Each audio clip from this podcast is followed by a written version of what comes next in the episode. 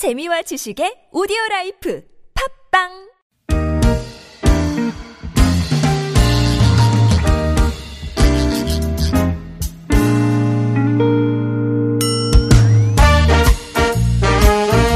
속으로 2부 시작됐습니다. 오늘 목요일이고요. 여러분들이 또 한참 기다리셨던 어, 노무 상담 함께 해보시는 날입니다. 이원석 노무사 스튜디오로 나오셨습니다. 어서 오십시오. 네, 안녕하세요. 안녕하십니까. 자, 구글 플레이나 애플 앱스토어에서 TBS 애플리케이션 설치하시면 실시간 무료 메시지 보내주실 수 있고요. 유료 문자 샵 0951번 열어놓겠습니다. 단문 50원, 장문 100원 유료 문자고요. 어, 카카오톡도 TBS 라디오와 플러스 친구 맺으신 다음에 무료 어, 참여하시면 좋겠습니다. 자, 9837번님 사연부터 바로 한번 들어가 보겠습니다. 직원 7명이 근무하는 도매업체인데요. 저희는 연차 개념이 없습니다. 음, 20년 넘게 제가 근무했는데 연차 요구할 수 있습니까? 하셨네요. 네. 이 연차 유급 휴가는 상시 근로자 수가 5인 이상인 사업장에는 다 적용이 돼야 되거든요. 지금 질문의 내용을 보면 7명의 근로자가 근무하고 있다는 걸로 봐서 연차 유급 휴가는 적용이 돼야 되는 사업장으로 생각이 됩니다. 예. 이제 다만 우리가 이제 몇 가지 사업주가 어떻게 연차를 처리하느냐에 따라서 방법은 있을 수 있어요. 예를 들면 월급여에 연차를 미사용했을 때의 수당까지도 다 포함해서 월급여를 정하는 방법도 가능한 방법이고 예. 우리가 우리가 흔히 빨간 날이라고 부르는 공휴일에 휴무한 것을 연차로 대체하는 것도 가능은 합니다. 네, 근데 조건이 있다고 그렇죠. 그러셨잖아요. 일정한 네. 요건이 필요하죠. 예를 들면 월급여에 연차 수당이 포함되어 있다면 근로계약서에 그 내용이 정확히 명시돼야 된다는 예. 거. 또 공휴일을 대체하는 것은 근로자 대표와 서면 합의가 필요한 것이거든요. 네. 그런데 지금 질문의 내용을 보면 연차라는 개념조차 없다 이렇게 말씀을 하셨단 말이죠. 예. 그렇다면은 연차 대체라든가 월급여에 연차 수당이 포함되어 있는 이런 것들도 제대로 되고 있지 않을 가능성이 높죠. 네. 그렇기 때문에 어 연차 수당을 청구한과 동시에 앞으로는 정상적으로 연차를 부여할 수 있도록 그렇게 사업자한테 요구할 수 있을 거라고 생각되고요. 네.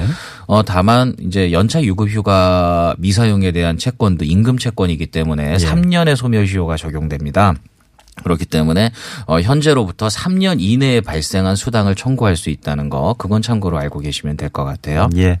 저희 이 시간 노무 상담 시간 통해서 어 많은 질문들이 들어오지만 어 특별히 이제 그 저희가 딱 딱히 퍼센티지를 따져 보지는 않았는데 예.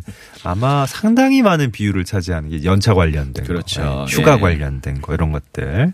또롱초롬맘 님도 어 연차 관련 질문인 것 같은데요. 월, 월요일부터 목요일까지 하루 4시간씩 근무하고 있습니다. 4대 보험 적용을 받고 있고요. 연차 수당 또는 연차 일수 적용을 받을 수 있는지 궁금합니다. 하셨어요. 네, 이 질문의 경우는 이제 단시간 근로자시거든요. 지금 주 4일 근무를 하시고 하루 근무 시간이 4시간. 그럼 한 주일에 16시간이란 말입니다. 연차 유급 휴가 같은 경우에는 한 주일에 소정 근로 시간이 15시간 이상인 근로자에게는 다 적용이 됩니다. 그렇기 때문에 지금 16시간이기 때문에 단시간 근로자라 하더라도 연차 유급 휴가는 적용이 돼야 돼요. 네. 다만 연차를 며칠을 주느냐 이 부분은 좀 계산이 어려울 수 있어요. 예를 들면 우리가 주 40시간 근무하는 일반적인 근로자의 경우에 1년 근무하면 15일을 주어야 한다 이렇게 돼 있거든요. 예. 그런데 단시간 근로자의 경우에도 일률적으로 15일 이렇게 부여하기는 좀 어려운 면이 있습니다. 네, 네. 왜냐하면 단시간 근로자의 경우에는 근무 시간과 근무 일수가 다르거든요. 개인마다. 예를 들어서 4시간씩 6일 근무하시는 분도 있을 수 있고 예. 8시간씩 3일 근무하는 분도 있을 수 있어요. 음흠. 근데 두 분 다 한 주일에 근무 시간이 24시간이거든요. 예. 그런데 4시간씩 6일 근무하는 분에게는 4시간짜리를 15일 주고 음. 8시간씩 3일 근무하는 분에게는 8시간짜리를 15일 주고 이렇게 하면 불합리한 면이 생기거든요. 예, 예. 그래서 단시간 근로자의 경우에는 한 주일의 소정 근로 시간에 비례해서 시간 단위로 부여하게 돼 있습니다. 음. 연차를. 그렇죠. 어, 지금 질문 주신 분의 경우에는 16시간 근무란 말입니다. 한 맞습니다. 주일에. 네. 그런데 주 40시간 근무하시는 분의 경우에 8시간짜리 15일을 부여하잖아요. 예. 그런데 이분의 경우에 16시간 근무기 때문에 어 8시간 곱하기 15일 한 거에서 40분의 16을 곱한 시간을 부여하면 되는 것이죠. 방정식을 네, 써야 되는 수학이 거군요. 그래서 어, 식을 간단히 말씀드리면 네네. 8시간 곱하기 15일 곱하기 40분의 16. 예. 풀어서 식으로 이제 계산식으로 표현하면 이렇게 되네요. 그렇죠. 그렇게 하면 48시간이 네. 나옵니다. 예. 48시간이 나오게 되면 지금 이분의 경우에 하루 근무 시간이 8시간이니까 4시간이죠. 예.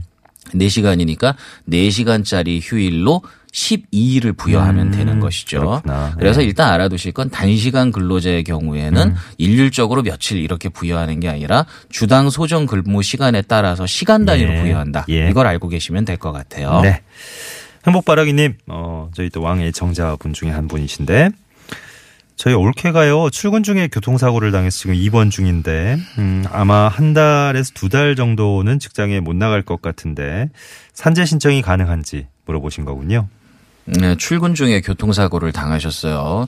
우리가 이제 원래는 출퇴근 시에 발생한 재해는 원칙적으로는 업무상재해로 인정이 안 됐었는데 네. 작년부터 이게 변경이 됐지 않습니까? 그동안은 상당히 또 저, 어, 그 사안, 사안마다. 그렇죠. 네, 법적인 분쟁거리가 됐죠. 네.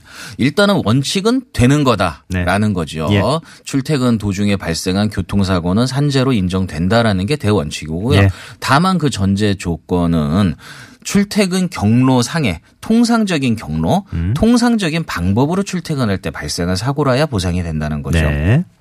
그러니까 여기서 통상적인 경로와 방법이라는 건 결국 뭐를 의미하냐면은 출퇴근 과정에서 어떤 일탈이나 음. 중단이 없어야 된다라는 얘기로 이해를 하시면 되겠습니다. 근데 또 관련된 뭐 이렇게 기사나 이런 거 접하신 분들은 아시겠지만 요즘은 상당히 이게 폭넓게 인정을 하던데요. 그렇죠. 통상적인 범위에. 그러니까 일탈이나 중단이 있었다 하더라도 예. 경로를 일시적으로 벗어났다 하더라도 어. 떤 일상생활에 필요한 업무를 네. 위해서 일시적으로 일탈이나 중단이 됐을 때는 통상적인 방법에서 벗어나지 않은 것으로 인정이 되는 거죠. 예를 들면 예. 병원 진료를 받는다든가 어떤 교육을 받기 위해서 학원에 간다든가 그 제가 최근에 본 뉴스에서 본 그 판례에는 그 아이 그렇죠. 어린이집에 데려다 주고 맞습니다. 출근하실 때 사고 났던 네. 뭐 이런 경우도 산재로 인정을 그렇죠. 그런 경우도 네. 어, 미취학 아동을 에, 교육기관에 위탁하기 네. 위해서 가거나 데려오거나 어. 이런 경우 네, 이런 경우에도 업무상재해로 인정이 어허. 되도록 되어 있어요. 그렇기 때문에 지금 질문은 뭐 출근길이라고 하셨으니까 네. 특별히 일탈이나 중단이 있을 가능성은 높지 않다고 생각이 예. 되고요. 예. 일탈이나 중단이 있었다 하더라도 아까 말씀드린 일상생활에 필요한 행위를 위해서 일시적으로 일탈한 경우라면 업무상 재해로 인정이 될 것이기 때문에 네. 제가 볼 땐 이 경우는 업무상 재해로 인정될 가능성이 매우 높다 이렇게 말씀드릴 수 있을 것 같아요. 예. 자, 장기준님 사연 보겠습니다. 처음 입사할 때 근로계약서에 작성했던 3개월의 수습기간이 끝나고 다시 수습기간을 1개월 구두로 연장을 했는데요. 이 1개월 연장 수습 기간 중간에, 어, 저희 회사의 국장이 어, 사장님 동생이시네요. 네. 사장님 동생이신 국장이 일방적으로 근로계약을 종료한다며 퇴사를 시켰습니다. 어, 이런 상황입니다. 어, 이 상황에서 실업급여 신청이 가능한지 어, 이거를 얘기를 해봤더니 국장은 1개월 연장 수습 기간 중에 회사가 퇴사를 요청해서 실업급여는 안 된다. 이런 얘기를 들었다고 하시네요. 네. 정확한 사정은 모르겠습니다만 일단은 회사에서는 수습 기간에 퇴사를 했기 때문에 예. 수습 기간이 뭐 연장되긴 했지만 결과적으로는 수습 기간이라는 얘기인 것 같아요. 네. 수습 기간을 마치지 않은 상태에서 퇴사를 했기 때문에 실업급여를 받도록 해줄 수 없다. 뭐 이렇게 말을 한 것 같은데 네. 어, 생각할 때는 그거는 좀 잘못된 말인 것 같아요. 지금 어쨌거나 회사로부터 사직을 요구받으신 상황이시잖아요. 그러니까 결국 해고를 당하신 거거든요. 결국 비자발적인 이직이기 때문에 실업급여를 받을 수 있는 것입니다. 네. 우리가 흔히 이제 많이 잘못 알고 계신 게 해고를 당하면 실업급여를 받을 수 없다. 이렇게 많이 알고 어, 계시거든요. 그래요? 네. 근데 그것은 잘못 알고 계신 거죠. 해고를 당했다 하더라도 어 회사에 막대한 손해를 끼치는 어떤 공금 횡령이라든가 기물 파손 이런 사유 또는 장기간 무단 결근 네. 이런 이유로 해고 당하신 게 아니면 실업급여를 받을 수가 있는 게 원칙이에요. 예. 그리고 지금 이 경우에 제가 말씀드리고 싶은 것은 회사에서 실업급여를 받게 해줄 수 없다 이렇게 말했다고 했는데 네. 실업급여는 회사에서 받을 수 있게 해줄지 말지를 선택하는 게 아닙니다. 예. 회사는 근로자의 근무 기간과 임금 그리고 근로자가 퇴사하게 된 사유를 정확히 신고만 해주면 되는 거예요. 음흠. 그렇다면 회사는 근로자가 수습 기간 중에 뭐 어떤 부분이 부족해서 퇴사를 하게 됐다면 수습 기간 중에 회사의 요구로 퇴사하게 되었다라고 솔직하게 신고만 해주면 되는 예, 것이지 예. 회사가 실업급여를 받게 해주고 말고 하고 이렇게 할 수는 없는 거죠. 네. 그래서 제가 생각할 때 이 경우는 아마 10중 8구는 회사에서 제대로 신고를 안 해주는 그런 가능성보다는 예. 회사에서 수습기간이라는 이유로 고용보험에 가입 안 했을 가능성이 아, 높습니다. 네네. 그렇다면 정상적으로 고용보험에 가입해야 되는 거죠. 수습기간이라 하더라도 음, 네. 고용보험에 가입하는 게 원칙이기 때문에 그 부분부터 해야 되는 것이고요. 예. 에, 일단 또 한 가지 제가 말씀드리는 것은 실업급여와는 별개로 네. 수습기간이라 하더라도 근로자를 해고할 때는 정당한 사유가 있어야 되거든요. 물론 수습기간이라기 때 수습기간이기 때문에 회사에서 정한 기준에 근로자가 조금 못 미쳐서 에, 채용을 하지 않았다 예. 하더라도 그 사유는 회사가 입증을 해야 됩니다. 음. 제가 볼 때는 질문의 내용을 보건데 3개월 수습하고 예. 1개월 연장한 건 네. 아마도 회사의 필요 때문에 한 달 정도 근로자를 더 사용할 필요가 있어서 연장했다가 그냥 해고한 것 같아요. 예. 그렇다면 실업급여와는 별개로 이거는 부당해고에 해당될 가능성이 어. 매우 높다. 네. 이렇게 말씀드리고요. 예. 에, 부당해고 구제 신청 등의 방법도 한번 예. 모색해 보는 게 좋지 않을까 그렇게 생각이 되네요. 그게 오히려 또 근본적인 문제가 될 수도 있겠군요. 그렇죠. 해고 네. 자체가 부당하게 네네. 보여지는 상황인 것이죠. 예.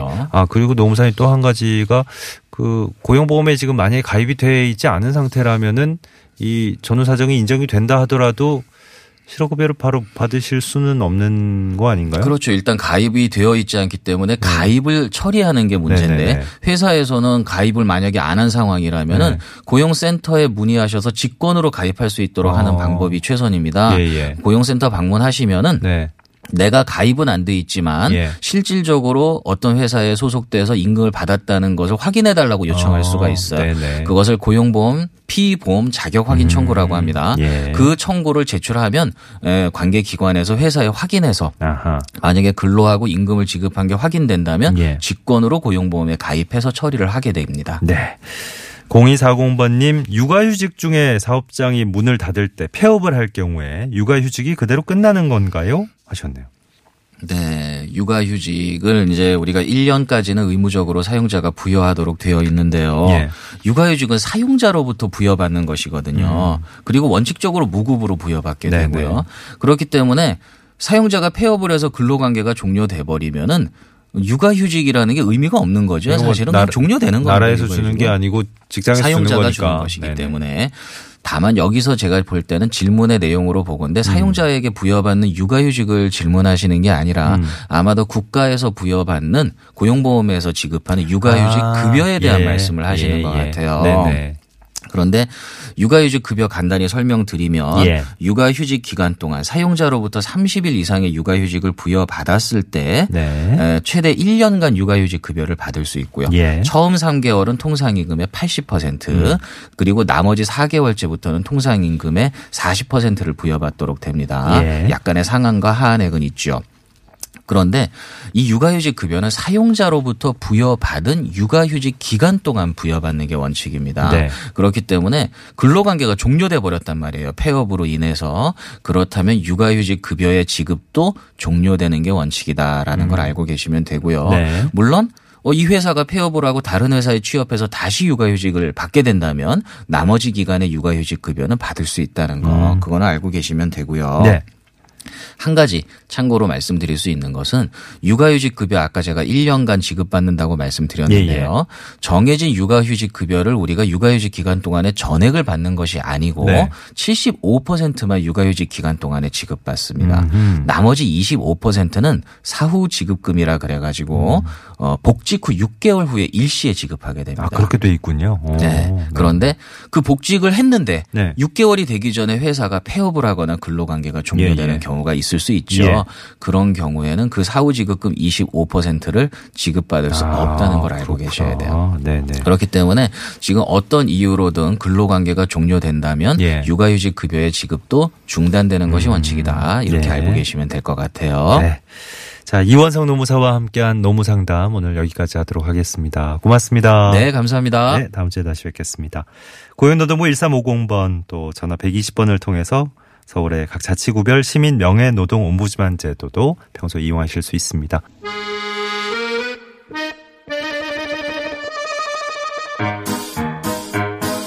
네, 노무상담 다음에 좀 우픈 노래가 끝곡으로 흐르고 있네요. 네. 스텔라장의 월급은 통장을 스칠 뿐.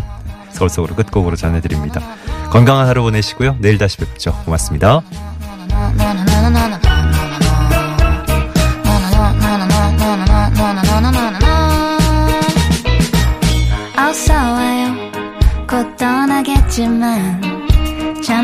잠시나마 즐거웠어요